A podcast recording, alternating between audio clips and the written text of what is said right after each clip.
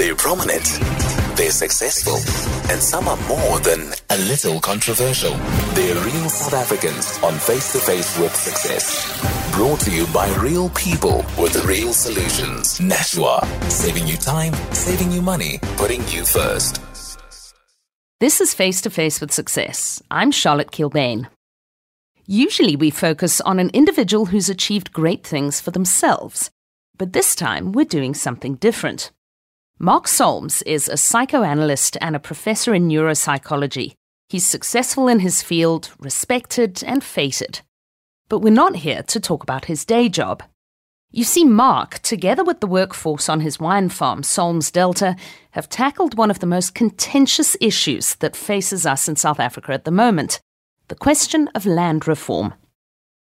Mark left South Africa during the apartheid era, and when democracy came to town, he came back too. He wanted to build something to make a difference, and the land he had inherited seemed as good a place to start as any. There I was, a beneficiary of apartheid and everything that came with it. I felt I owed a debt to South Africa, and so I wanted to come back, contribute in some small citizen sized way. But also, you know, I love South Africa. I wanted to be here. I came back, took over the Delta farm, very mindful of the fact that I was taking on the sins of my fathers and that I was taking on a, a very particular sort of legacy because not to put too fine a point on it, the trouble began with the taking of those farms. You know, Delta was established in 1690 as a farm. That's less than 40 years after the colony was established. So it was one of the historic land grabs of that time. And, you know, so I was keen uh, on coming back, taking on that legacy and trying to transform it. That was the idea that whatever contributions I can make um, in the public health service, I would do, and uh, and in the uh, education, you know, training people in my field. But the thing that really excited me was the prospect of taking on an historic Cape farm and trying to to align it with the vision that we then had of uh, our new South Africa. He wasn't entirely sure how to effect change on the farm, so he started by trying to engage the farm workers. They were, I think, scared. I think they were suspicious. I think they were dumbfounded. They just wanted to get the hell out of my house. so I would ask direct questions, you know, and the, the response would be looking at the floor, you know, glancing nervously at each other. I then had to make some reforms of my own bat, and they weren't very difficult to identify the sorts of things. As I renovated my house, so I renovated the workers' accommodation, which was, I must say, appalling. Not that Solms Delta was any worse. That's how I mean, farm workers live in dreadful conditions. They really do, still today. So I renovated their accommodations. I introduced proper employment contracts, that sort of thing. And uh, the response of the farm workers, once they realized I meant it, you know, I really am not like my predecessors, was the response was not what I would have predicted at all. The response was, I think, to put words into their mouths, you know, this guy's an idiot. He's a fool. He doesn't know how things work. What had happened was the weight of the history of that farm. For 300 and something years, we have not been on the same side. Somebody's exploiting somebody so it sprang back into that shape. That's the shape of a South African farm. Faced with the failure of his grand plan to improve lives and create the perfect utopian farm, Mark reverted to type. He applied a clinical line of reasoning. I know nothing about farming, but I do know about medicine and about pathology. You know, when somebody presents themselves uh, in my consulting room with a symptom, then what I do, what anyone, any clinician will do, is take a history. That's what you do. You ask how, when uh, the symptoms first appeared, what the context was, how they developed, what, what happened immediately before, and so on. So I had this idea that that's what we need to do. We need to take a history. In order to uh, reach a diagnosis as to what was the matter, because clearly there was something very sick about, with the best of intentions in the world, Within a matter of months, we were at loggerheads. You know, there's something wrong with our relationship, and we need to understand how this came to pass. So we stopped farming. I brought in professional help not in the form of doctors, but in the form of archaeologists and historians. And I said that they should guide us in taking a history of Delta, in digging the place up, is literally what we did. Under the supervision of the archaeologists, uh, we excavated, literally, the history of that place. The team of historians and archaeologists did their work, uncovering historical treasures, including evidence of a Bushman settlement dating back 6,000 years. The establishment of Delta, like all of those farms, was an absolute catastrophe for the indigenous population.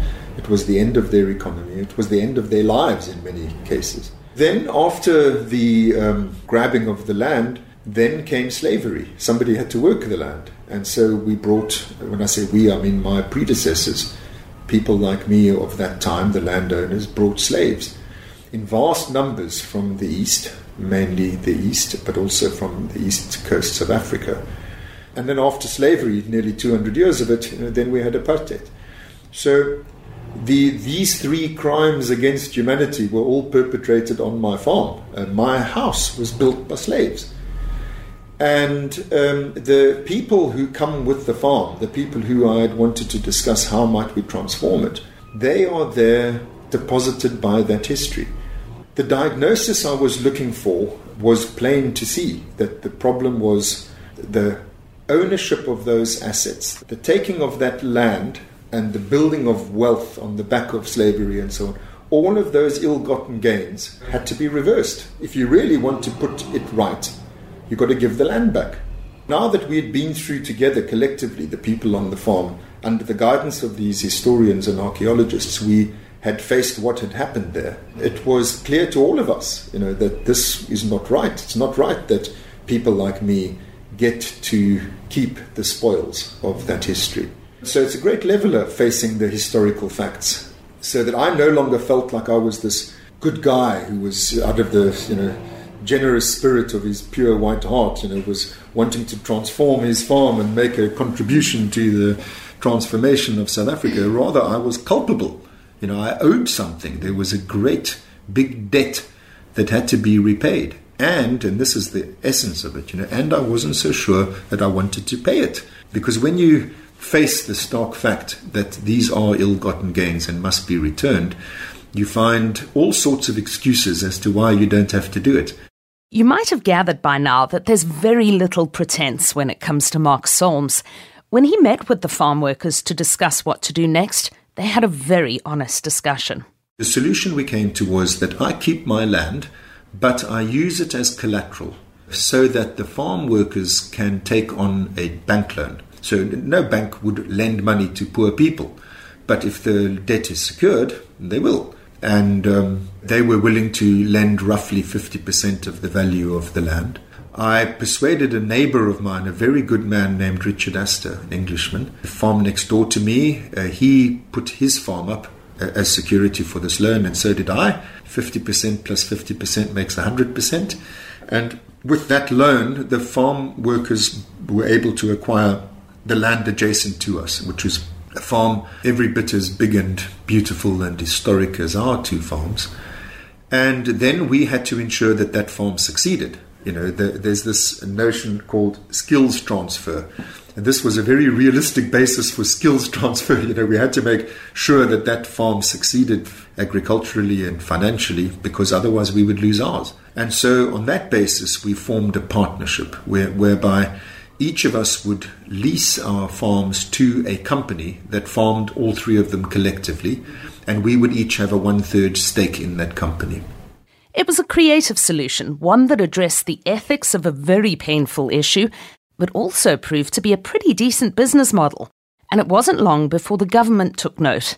It is completely unsustainable that we keep the spoils. It's completely unsustainable, for example, in the wine industry, that 98% of the land belongs to whites. I mean, how can you have in a democracy a setup whereby the perpetrators of apartheid get to keep the, the spoils? Why would you vote for a party that has a policy like that? You know, there is just no doubt whatsoever. If you look at these facts, and I'm speaking of unwelcome facts, you look at these facts, it is just as plain as can be that this is going to end badly you know, unless we do something about it.